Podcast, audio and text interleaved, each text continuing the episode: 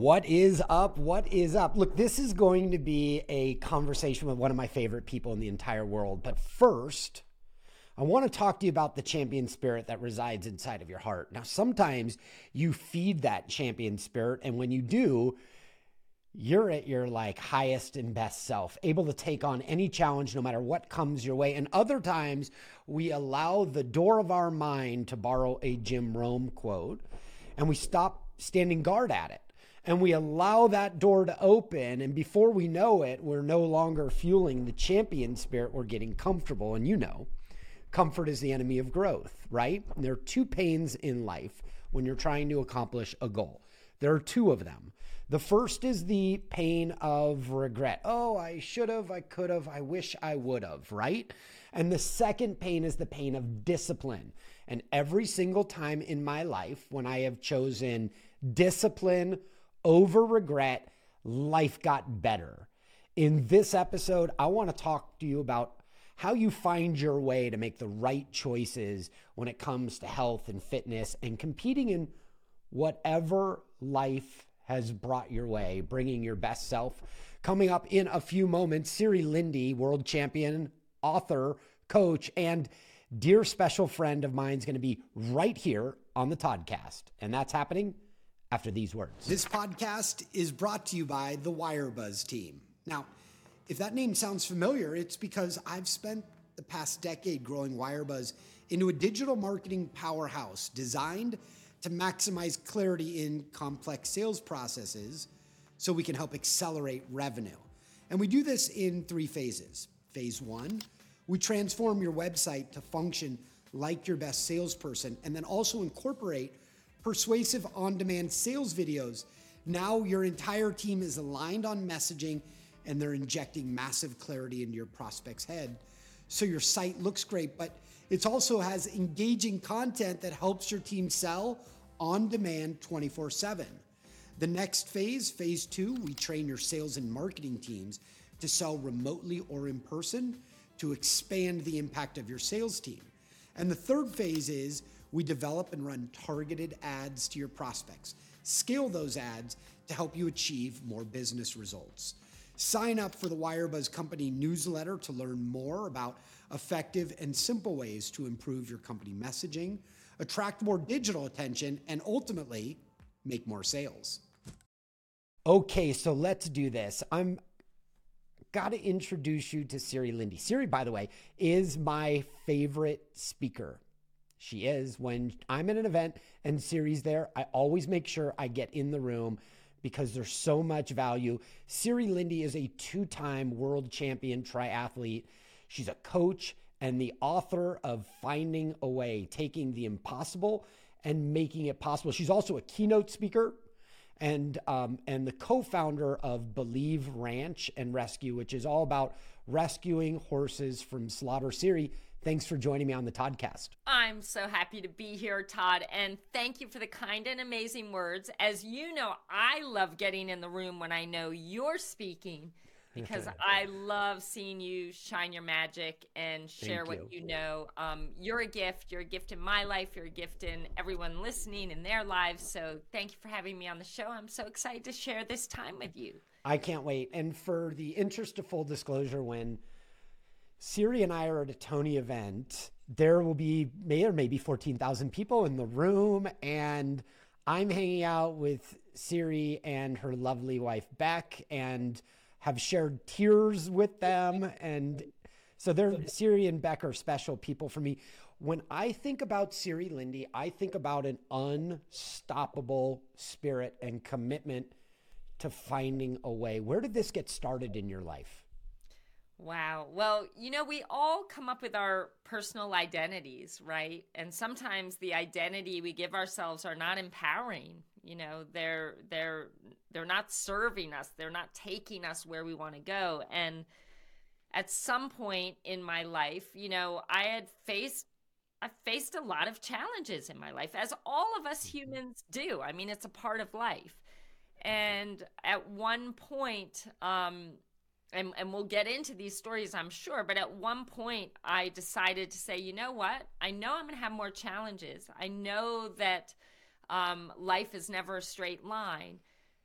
but I also have so much proof of the times that when I was faced with a challenge that seemed insurmountable, I was able to find a way not only to survive it, but to thrive through it. And when I had dreams that seemed impossible, I was able to find a way to somehow make those dreams come true. So, in that, I decided, you know, if I want to tell myself who I am, I'm going to tell myself that I am someone that will always find a way. And did I really believe that in that moment? Not really, but I knew that if that became my identity and if I conditioned that, that every single day when I if I was faced with a problem that I knew that somehow I was going to find a way through it, um, that really served me and it, it, it left me in an empowered state versus a disempowered state. So that's where that came from. And again, I always say like, you know, show up as a person you want to be. You know, do what they would do. Think how they think. Have the beliefs that they would have. You know, make decisions that that person, future you, would make.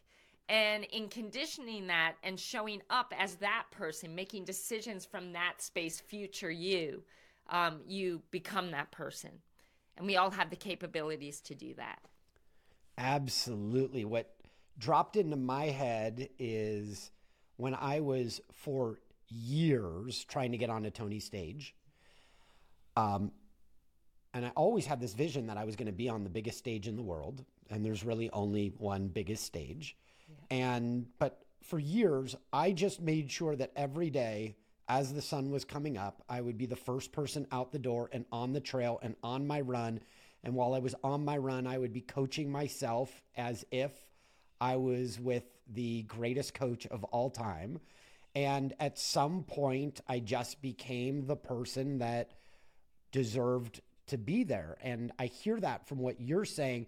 Siri, I realize that though I've known you for several years now, I really don't know chronologically your story, though I know that you're always an athlete as far as I know. So I want to go through a little bit of a chronological because I think people are going to discover that the story only gets more fascinating along the way. And so, when did you become an athlete? When did this start, this like competitive athletic spirit inside of you? So, I feel like I was born an athlete because my dad, when I was born, like, you know, he showed up in my hospital room with a football and a baseball bat, and then he saw I was a girl. And I think he was pretty disappointed. But of course, you know, I knew that he was going to bring me up teaching me every sport possible. And my mom, as well, is an incredible athlete. So I've been an athlete as long as I can remember. And, and through high school and college, I was a field hockey, ice hockey, and lacrosse player. And I loved competing. I loved these sports. I loved being a part of a team. And the biggest thing of all is that I had severe anxiety and OCD. And when I was out practicing or playing in a game, that was where I was free. You know, mm-hmm. because the intense focus that it took to compete, you know, at a high level required me to not be in the past, not be in the future, but to be fully present. And in that space is where you become free of your anxiety. So mm-hmm. um, it served a beautiful purpose for me. And when I was in college at Brown University, um, my anxiety kind of uh, hit its peak. Uh, my field hockey and lacrosse coach were the same person, and they had said that in if I wanted to play both field hockey and lacrosse, I had to quit ice hockey because they needed my full attention. I, and if I played ice hockey, I was going to miss out on the, the end of field hockey and the beginning of lacrosse. So those winters for the first three years at Brown University were extremely difficult for me, and I reached a really low point with my OCD. You know, in those days, nobody ever spoke about anxiety. Never, nobody ever spoke about fear. People definitely didn't speak about these things that I was doing. You know, flicking lights on and off for hours at a time until I could get some horrible thought out of my mind. Nobody ever spoke about this. So I felt like an absolute crazy person. And I felt like the only person in the world that had this problem. Um, and just Did say, you also know, feel like you had to keep it a secret? Absolutely. I mean, I'm not going to share something that that I've never seen in anyone else before. So all of that was so heavy and I was having to show up, you know, pretending everything was okay and I just became so incredibly exhausted that I was I was ready to call it a day and thinking about taking my own life. But this is when my greatest mentor, Tony Robbins, uh, presented himself, not in real life, but with his first book. And I started reading this book, thank God, because it's it's everything that I needed to hear. And the biggest thing, it didn't say like, oh, everybody else feels this way, but but just where focus goes, energy flows. And as someone that, you know, was working hard in my classes so I could get a good grade, working hard training so that I could play a good game, you know, I suddenly became aware of the fact that I was creating my own experience of life and that life was up to me. You know, what you focus on grows. And basically, all I was focusing on was everything that was wrong, everything that was missing, my problems, everything I had no control over, and everything that I didn't want to have happen. It's where all my energy went. So, no wonder. It went on lack, right? Your energy and focus went on lack. Everything. And or fear. scarcity. Yeah, fear. You know, avoiding, like, like not wanting things to happen. No wonder I was as low as I was. So in that moment after reading that, you know, whatever chapter that was in, I decided like, okay, life is up to me. So from this point forward, all this discipline that I put into my sports, into my studies, into all these other things, I am going to put all of that and channel it into my patterns of focus. Mm-hmm. And I condition this every single day where I would catch myself and ask myself, what are you focusing on now? Is that going to help you get to where you want to go? And the answer was always no.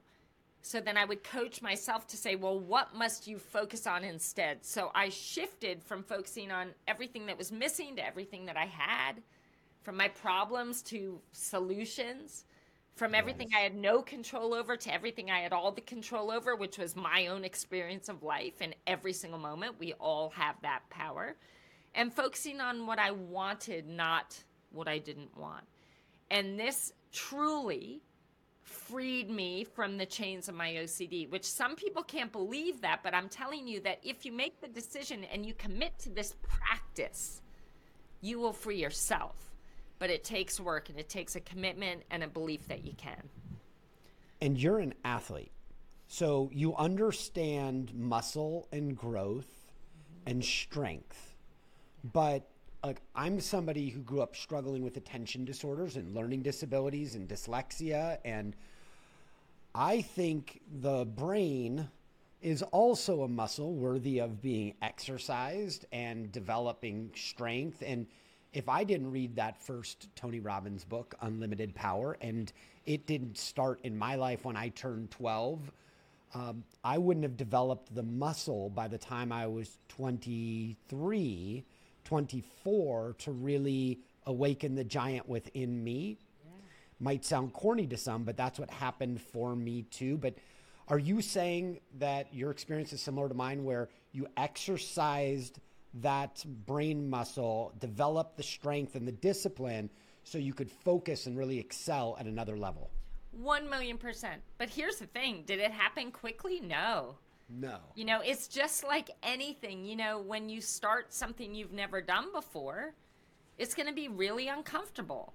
And you're going to fail and you're going to, you know, fall short and you're going to disappoint yourself. So I had to set myself up for success by becoming acutely aware of the progress I was making. Maybe it meant that on this day, I only washed my hands for 30 minutes instead of 45 and that was progress because I was able to get myself out of that, you know, loop of thinking about all the bad things and finally I was able to like grab my own hand, be the first responder to my suffering and say, "No, we got to focus on this." And so it was small steps, but if you're focusing on not how far you have to go, but how far you've come each day. And if every day you're acknowledging that little step forward that you took, then each day you have success to build upon. Yes. And so it was a process. It wasn't overnight and it was took total commitment. It's like learning how to walk you know you're you're gonna fall down little kids they they're the perfect example you fall down you hit your head you try again maybe next time you stay up a little bit longer eventually you're able to walk and then to run and all these beautiful things but as adults even for me as an 18 year old or 19 year old whatever i was then um, we assume that we should be good at things right away and that once we know how to do it, we should be able to yeah. do it. But that never changes. If it's new, it's going to take work. It's going to take falling down a few times. It's going to take focusing on that little half step more that you did this time so that you maintain the momentum and keep moving forward. And momentum's often the most important part, right? It's yeah. like and once you break momentum, you almost start all over. So once you start something new, you got to keep doing it to develop the habit. And then, how did you go from being a collegiate athlete to a triathlete? So this was again, you know, I'm right because just... you weren't competing in cycling in college or or running or even in uh, swimming. So like everybody you're probably competing against were all people that were specialist in one or two of those. Yeah, I didn't know how to swim. But the thing yeah. is, you know, I had just come out of a pretty awful uh, period in my life because once I became free of my OCD, you know, I became confronted with with the question, you know, who am I? I've been so wrapped up in my fear and being who I thought I needed to be to keep everyone safe and me safe and all these things that I didn't know who I was. And one of the first things that I discovered as I opened up and got curious about who I was is that I was gay. And that's a big pill to swallow. In that day and age, it was a big pill to swallow. Um, but I kind of, you know, I took it in stride and I'm thinking, okay, well, I'm going to learn to get comfortable with this. But my father found out, and my father was my best friend, uh, my biggest cheerleader, my greatest source of love. And he found out, and when he did, he, you know, he called me up. He asked me if it was true. And I told him it was true, and he hung up the phone, and I didn't hear from him for two years. After that, sometimes on Christmas, he would just call and say Merry Christmas and hang up the phone. But in that moment, you know, I'd been a, a three sport athlete, I got great grades, I was going to an Ivy League university, but in that moment, his rejection made me feel that everything that I was, everything that I had become, meant absolutely nothing now that I was gay. And his rejection made me feel that because of who I am, I am not worthy of love. I am not worthy of, um, you know, of success. I'm not worthy of happiness. So, what happened with triathlon is it was a few days after that phone call when a friend asked me to come watch her in a triathlon. I had no clue what it was. I didn't know how to dress for it. I didn't know what to bring.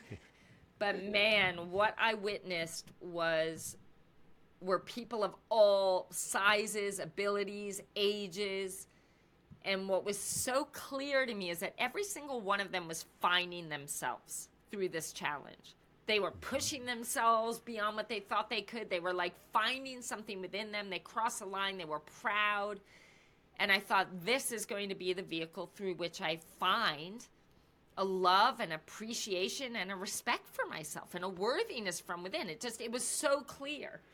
But the problem was at this point I'm 23 years old. I don't know how to swim. And um, I came in dead last. My first race, dead last. So I talk all the time, Todd, about the stories that we tell. And the stories that we tell are either keeping us from everything we want or making it possible for us to get there. And the story I could have told myself, especially after that first race, when I I had never felt so alive. I'm like, I'm in love with this sport. This is going to be my life. I want to be the best in the world one day. But the story I could have told is I'm 23, which is old for wanting to achieve a goal like that. I don't know how to swim. That's ridiculous. And I just came in dead last. There's all the proof I need to say that triathlon, no matter how much I love it, it's not for me. Right. But I wasn't willing to live that story because I wanted it so bad and I felt the importance of it. So I had to rewrite that story and tell a different one, not one that was full of lies, but to find other truths. Like, hey, you know, I've been a three sport athlete my whole life. You know, I've got determination, work ethic. I'm willing to fail. I'm gritty. I can go hard like like all because I have all these things one day I can become the best in the world. Now, that story, as you can see, big difference. Yeah. Is going to move me forward, not back. But in that, you don't just say it and it's going to happen. Then it's like, okay, future me, the one that's going to be the best in the world in this world, what would she do today? Here I am. I've just come in dead last in my first race. Well, she'd get a coach, she'd learn how to swim, she'd work 70 hours a week at the YMCA so that she can afford to pursue this, afford her coach, afford to travel. She would, you know, what would future me, what actions would she take? She'd train at four until seven in the morning. She'd train during her lunch hour. She'd train after work. She'd eat dinner, go to bed, do it again day after day after day. Even though she sucked, remember, she sucks. She would, you know, um, read everything that she can about the sport. Eventually, she'd move to Boulder, Colorado, because it's a mecca of the sport. So you show up again as that person that you want to be. What would she or he do? And in doing that, imagine how that accelerated my progress in the sport. And there were a lot of stories working against me. I mean, here I have Ivy League education. I'm going to give that up and go pursue a sport I suck at. Like, I mean, this was a big risk, but there was also a really powerful reason why I had to do it. And that was to prove to myself that even as a gay woman that I could achieve something that I thought was spectacular. Yes. That I could, you know, inspire people and that I could be loved. Most importantly that I could find a love for myself. So Can when I jump you, in real quick? Yes, please. Sorry, um, I because I no no no don't. There's no reason to apologize. This is pure gold for people, myself included. Um, your story is very similar to mine, and I felt for years that I wasn't worthy because I was in all the dumb kid classes, and most of the kids were medicated to the point where they were asleep in class. Like I was in those classes, and I told myself a different story. And I fed that story on a daily basis and used my growth and development to justify that I was worthy. And I poured into myself, and in doing so, continued to develop my skills to the point where they became world class also. And I think I did that because I didn't, I stopped believing what the educator said, mm. right? And I started believing what the vision in my head was and I poured into it. But what you and I have incredibly, we have several things similar here. Um, one of them is that passion will override everything. Like passion mm-hmm. to accomplish something or passion for something is a great fuel. It might be the greatest fuel. It's undeniable and you'd be willing to work every waking hour and use that passion in order to realize that vision. And then you and I also had the um, fuel of, I'm guessing, of other people thinking you may not be worthy mm-hmm. that we could burn. And also, like, did you have that feeling like when you were working out and competing? Did you have the fuel of maybe your dad not thinking that you were worthy of love that would drive you forward? Ah, every second of every day. Yeah. You know, people, the naysayers that see this girl that sucks at the sport, yet she's devoting her whole life to it. Like, you mm-hmm. know, like stay in your lane, girl. But so there were so many of those people. Um, but again, you can use that to discourage you or you can use that to fuel you. And I'll never forget there was this one of my first this is years into, you know, starting to become good at this sport. I did this World Cup race in Paris. And I remember passing an American girl in like the last kilometer and beating her. I came in like 20th 25th place or something, but I beat this American girl. And she came up to me at the finish line. She said, Geez, you run pretty good for a big girl. And I remember thinking, like, it was little things like that. That's just one that came to my mind right now. Yeah. That I used that as fuel. And then I couldn't wait the next race where I beat her by like 10 minutes. You know, it that felt good. And I don't love to be you know, moved. I it's a small piece of what moves me, and it's a very yes. human piece that moves me, which I embrace because it it serves me. But I don't tend to like to move myself with negative stuff.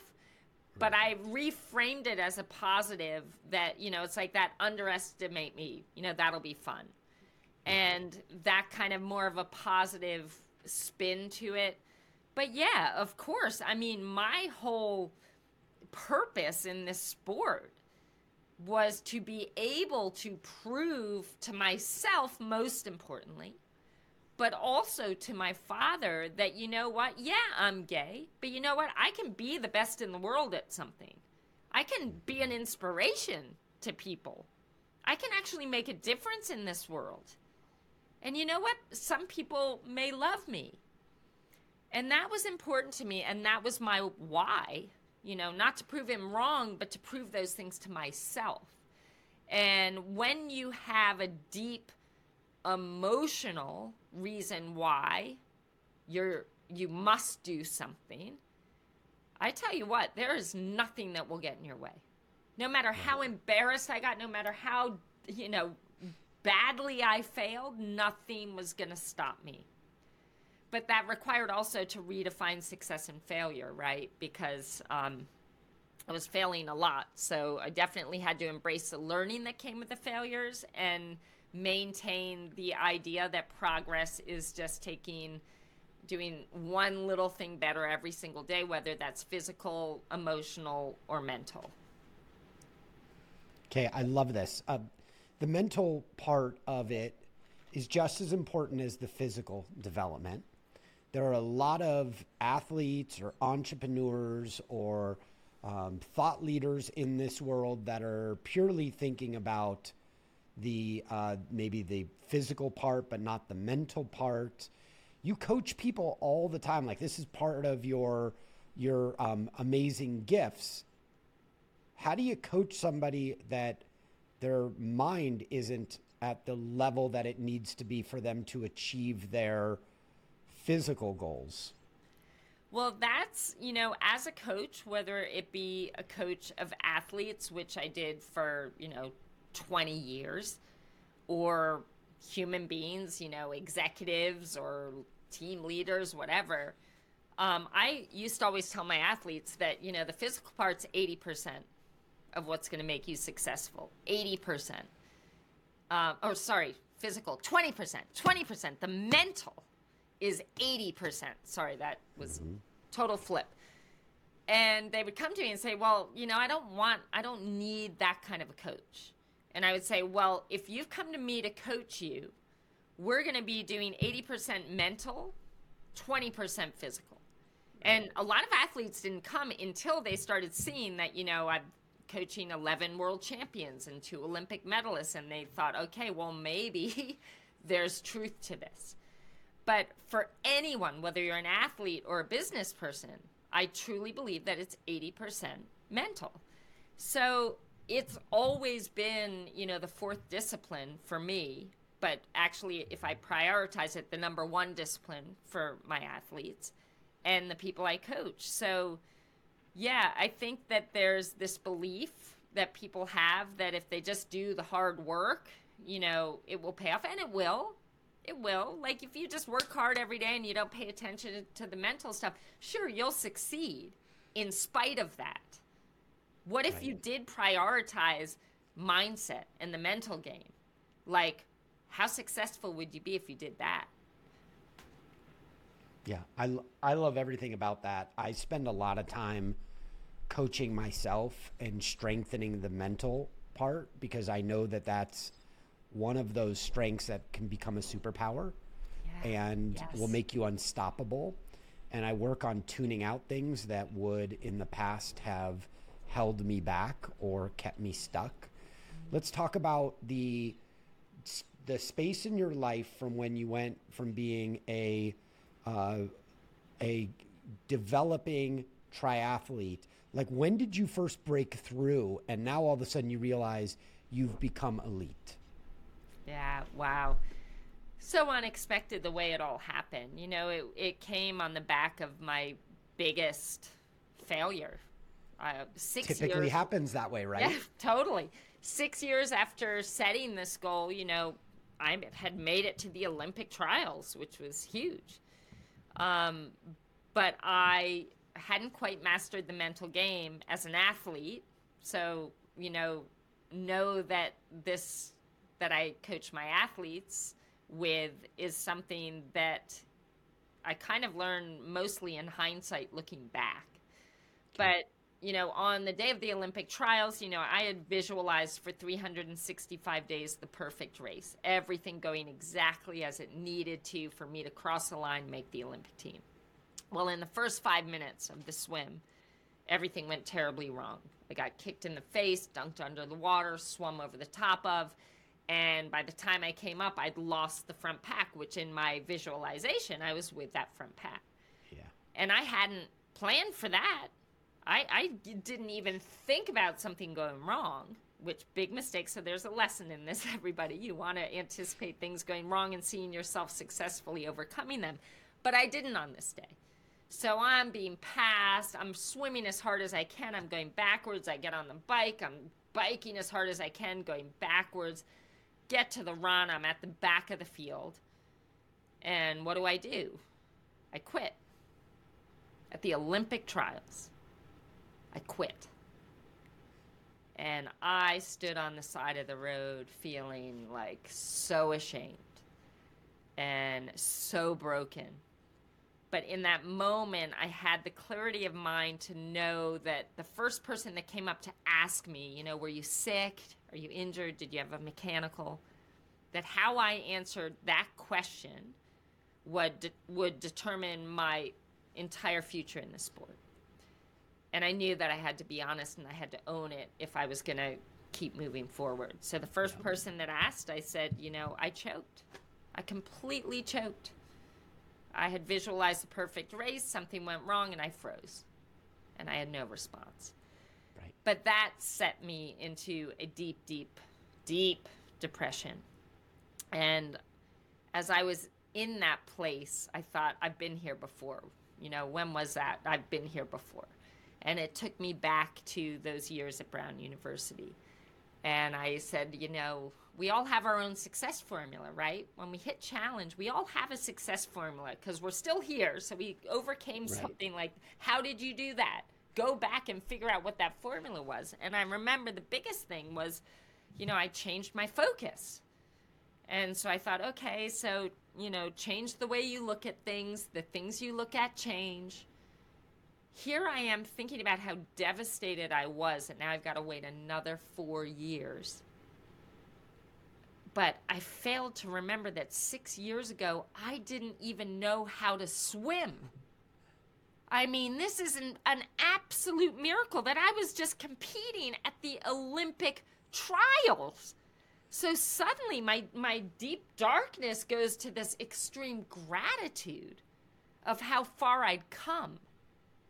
And that filled me, not immediately, because you don't just go from deep, dark depression to like, you know, joy, but it brought me to a higher energy space where I then became resourceful and started thinking about, okay, what can I learn from that experience. What can I do differently? Um, what changes do I need to make? And, you know, when we raise our energy, you know, by typically gratitude is the answer, finding something to appreciate, looking at how far you've come versus how far you have to go. From that space, you start getting curious about, okay, well, what, what did I learn and what can I do differently? And it was from that space that I decided that, you know, training on my own wasn't going to do it, that I needed to surround myself with the best athletes in the world, the best coach in the world in order yes. to be stretched to the next level. And that changed everything for me. There's a million stories that go with that, but I'm going to put it back in your court there, um, Todd. But that's where the shift happened. And then, how long after did you reach the um, the podium and be the champion? Not as long as people think. So I did got take um, the greatest coach in the world. This guy Brett Sutton decided to coach me. He'd seen me racing in a race where I was in like 30th place, but like destroying myself to come in 29th. And he remembered me from that, and he said, "I like wow. that. That is, you know, shows me great grit and and hunger." Mm-hmm. And so I went to his training camp, and I was the worst worst athlete in the entire squad. And on day one, um, you know, I thought there was no way I could train any harder than I was. I remember saying that to myself. There's no way I can train any harder, but I'm going to train with people that are better than me. And there's but always man, another level. Oh, like this was like 10 levels above. Like first day we had to we lived 20 miles at the top of the Swiss Alps in Lausanne, Switzerland. First day we had to ride down to the bottom of the mountain for our swim and we swam double what I'd ever swum in my life. It was like 12,000 meters. And every lap was just so hard because I was so slow compared to the others.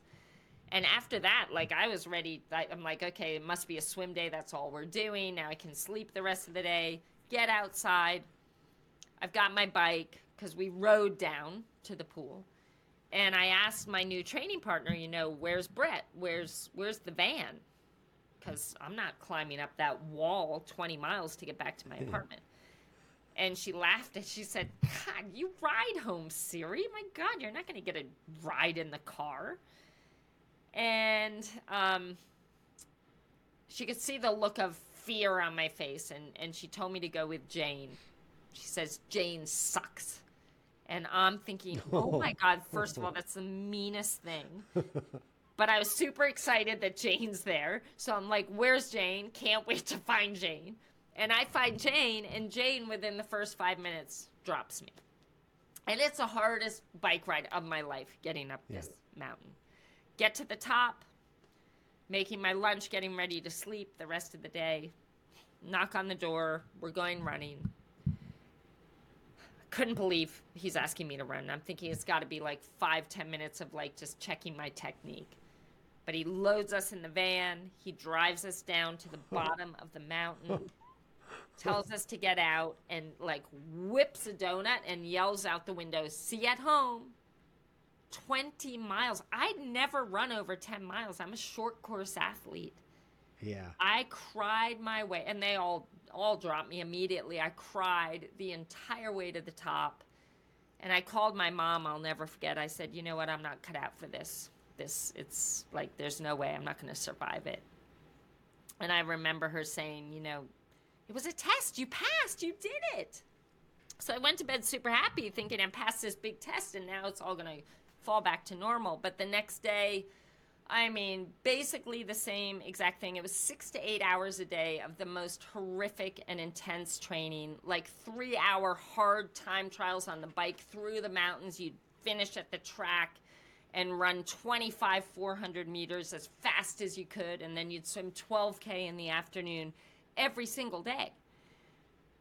And after about eight days like i couldn't move my body and i was so exhausted. And i went up to my coach brett and i said you know i just i can't do what you're asking me to do today. And he kind of looked at the door as if to say well then go home because you know you can go home and he looked at me and he said, Find a way. And I realized that all I could do is just do the best that I could with what I had every day and try and find a way. And what was so brilliant in this, there was no method to his madness of the coaching, but kind of, because it was brilliant because every day he was giving me something that seemed impossible. Like human humanly impossible. Every day I just showed up, leaned in, did the best that I could, and proved to myself that what seems impossible is really possible. And here's the thing, like like for everyone listening, how will you ever know what you're truly capable of if you're not trying to do the stuff that you don't think you can every day? Right. How will you ever know? Because otherwise, you're setting a ceiling and you'll never surpass that. So that's what was so brilliant about it because I realized that we as human beings are so much more powerful than we could ever imagine. I think that most of us operate at about 60% of what we're capable of. Mm-hmm. And I went into my first race, Todd. You asked how I raised the bar Yeah. and got my first podium. My first race back, I could barely move. Couldn't believe that he was having me race because I was so stiff as a board. And one of the things that used to always destroy me racing were my expectations. That's what always got in the way of me performing to my potential. But on this day, he's asking me to race. I can't bend my knees and arms. I'm thinking, whatever. I had zero expectations. And I was just hoping that when the gun went off, I'd be able to actually swim. And mm-hmm. on this day, you know, the gun went off. I'm like, hope I can swim. And that was my first World Cup podium on that day. Wow. So, Wow. yeah. There's so much there's so much to unpack here for those that are listening along.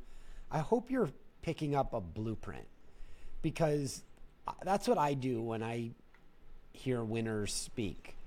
I'm looking for what is the blueprint that I could lift up, almost like when we were in school, there was the overhead projector film thing that you could see through. And I just kind of like lift that up from Siri's life and then apply it down into mine and say, what's the big takeaways here? Like, what's the, the morsel of truth that I can learn from a winner who's always finding a way and applying it back into my life. And it's so obvious to me that, like, one of the things that I'm obsessed with is finding what my full potential is. Mm-hmm. Like, playing out to my full abilities. And if I don't train every day and keep myself growing, then I will never realize my full potential of what I'm supposed to do here on earth. And that's what I'm hunting on a daily basis.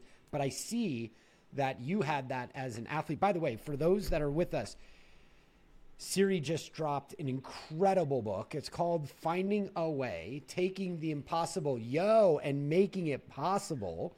And you need to pick it up. The Hartleys have purchased of dozens of these and we're giving them out because we know the impact and the value that Siri's teaching has on people's lives. I know you're getting it right now. Siri, talk to me about AML and what you went through and how you had to find your way. And I, for those that don't know, it's acute my, myeloid leukemia, and it is a type of cancer that affects the blood and bone marrow, and it's caused by a rapid growth of abnormal white blood cells that are unable to carry out their normal function of fighting infections. But clearly Siri isn't normal in how she fights, right? And for those that are listening, you aren't either because you're in training also and finding your true highest abilities. Siri, what what what happened when you how did you first discover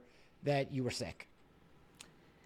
Um, I mean, I was definitely not feeling my normal self, but of course, I was like, oh, I'm getting older, you know, and and kept attributing it to the fact that I'd hammered my body for so long and getting older, and maybe that's why I feel so exhausted all the time. Um, but I was going in to get a hip replacement. You know, after training that hard for that many years, I, I needed replacement parts. So I'm going in for hip surgery, and Lindsay Wagner right here on the Toddcast, the Bionic Woman. So I go in and they're doing the pre op, and I'm waiting forever. And they come out and they say, We can't operate. There's something really uh, off with your blood work. And within, you know, 12 hours, I got basically an urgent call saying, um, You got to go see these leukemia doctors uh, in Denver because we're pretty certain that you have this acute myeloid leukemia, which can take people in a week. Can take people, you know, once it's it's detectable, it it moves fast. Yeah. And um,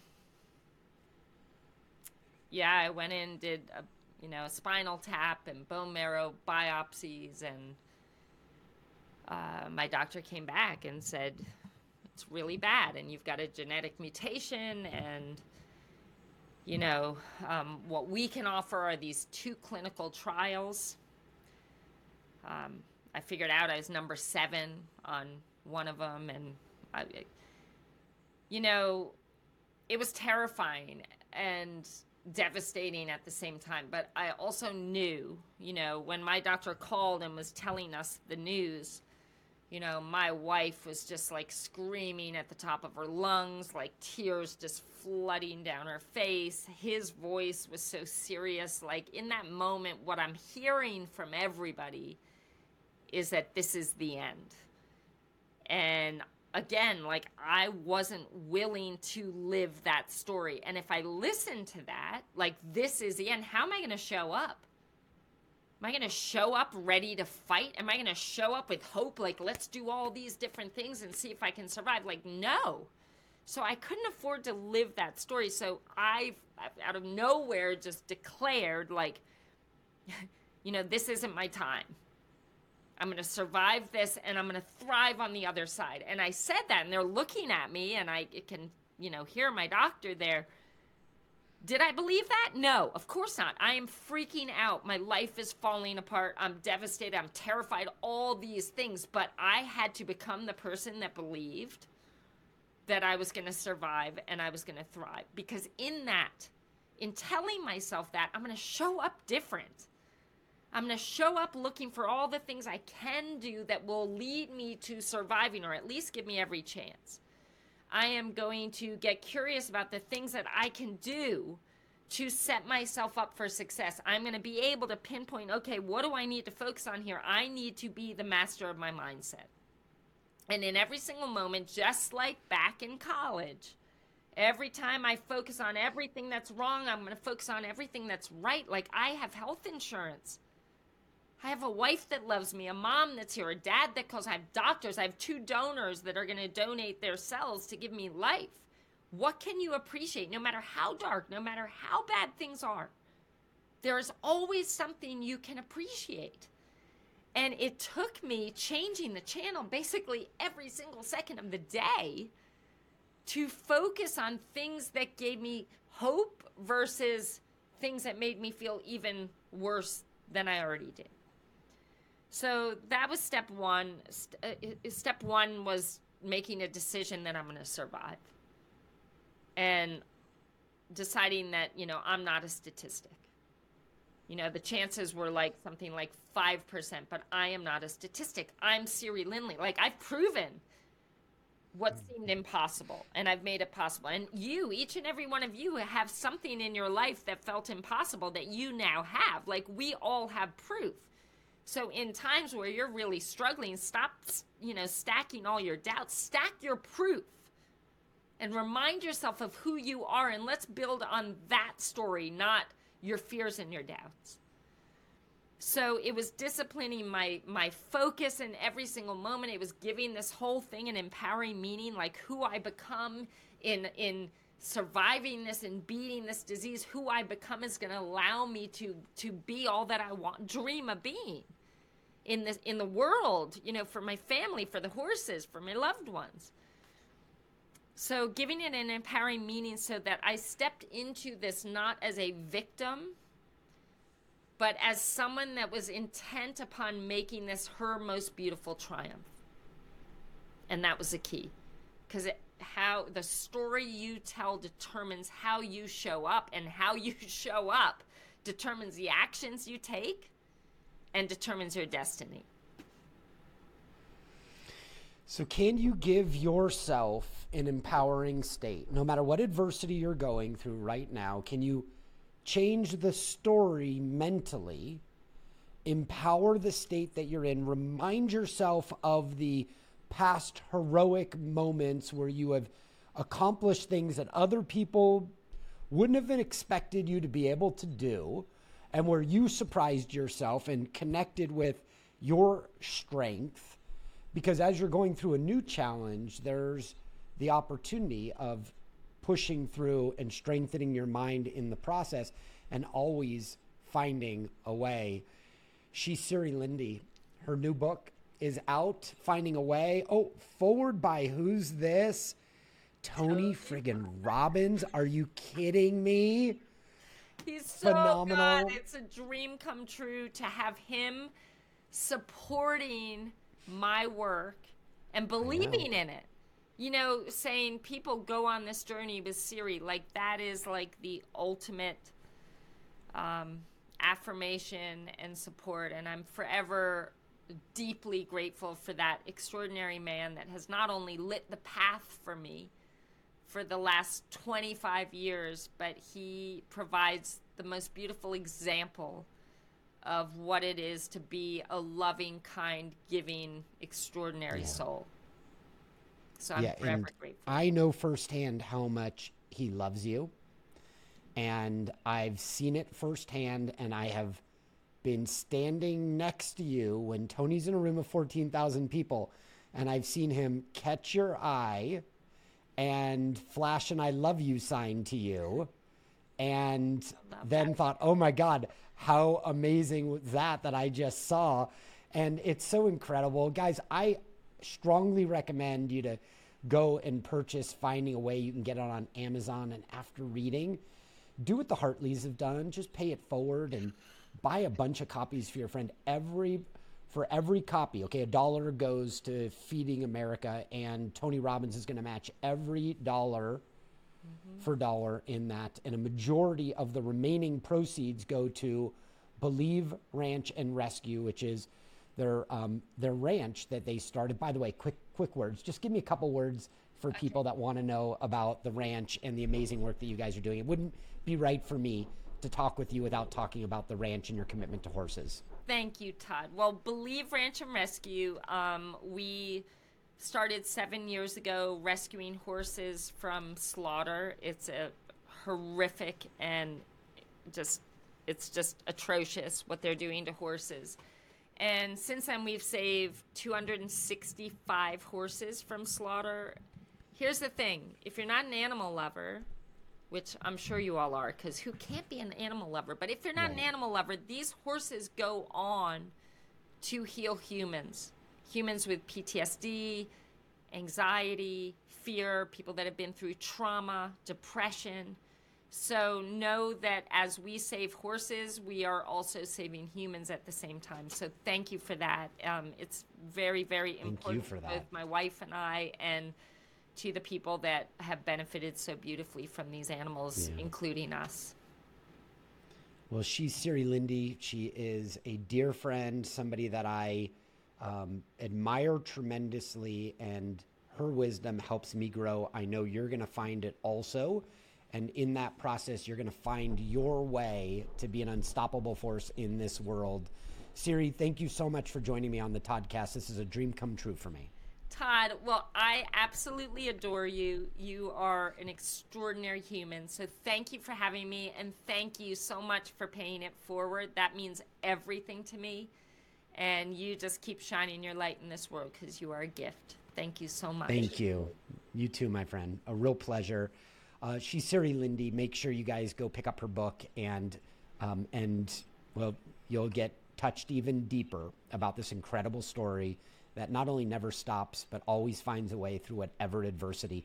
Siri, again, thank you so much and everybody uh, i'm this is the end of the episode i'm actually so emotionally moved that i don't know how to end my episode so have a wonderful day everyone and thank you for joining me right here Yo, that was a powerful episode. And from what we just learned, it should be obvious how you can now implement these lessons in your life to get to the next level. Now, before you bounce, I just have three quick thoughts. First, thank you for taking me on your incredible life journey. Second, if you receive some value from me and you want to pay it forward, it would mean the world to me if you left an honest rating and review at Apple Podcasts, Spotify, or wherever you listen. I'd be incredibly grateful. And lastly, if you share this episode, whether it be a screenshot or a photo from where you're listening, anything via Instagram stories or LinkedIn, Facebook, or any of the social media sites, just tag me and the guest. I'll repost your content and I'll reply back in the comments because I love mixing it up. In fact, I'd love to share your shout outs in my feed too. Not only are these shout outs really good for you and for me, but they also help us book more amazing guests because they'll be able to see the reach that you're helping to cultivate. This is a way for you to help contribute to the show. So thank you again for listening, and I look forward to earning a regular spot inside that ear of yours. Let's grow.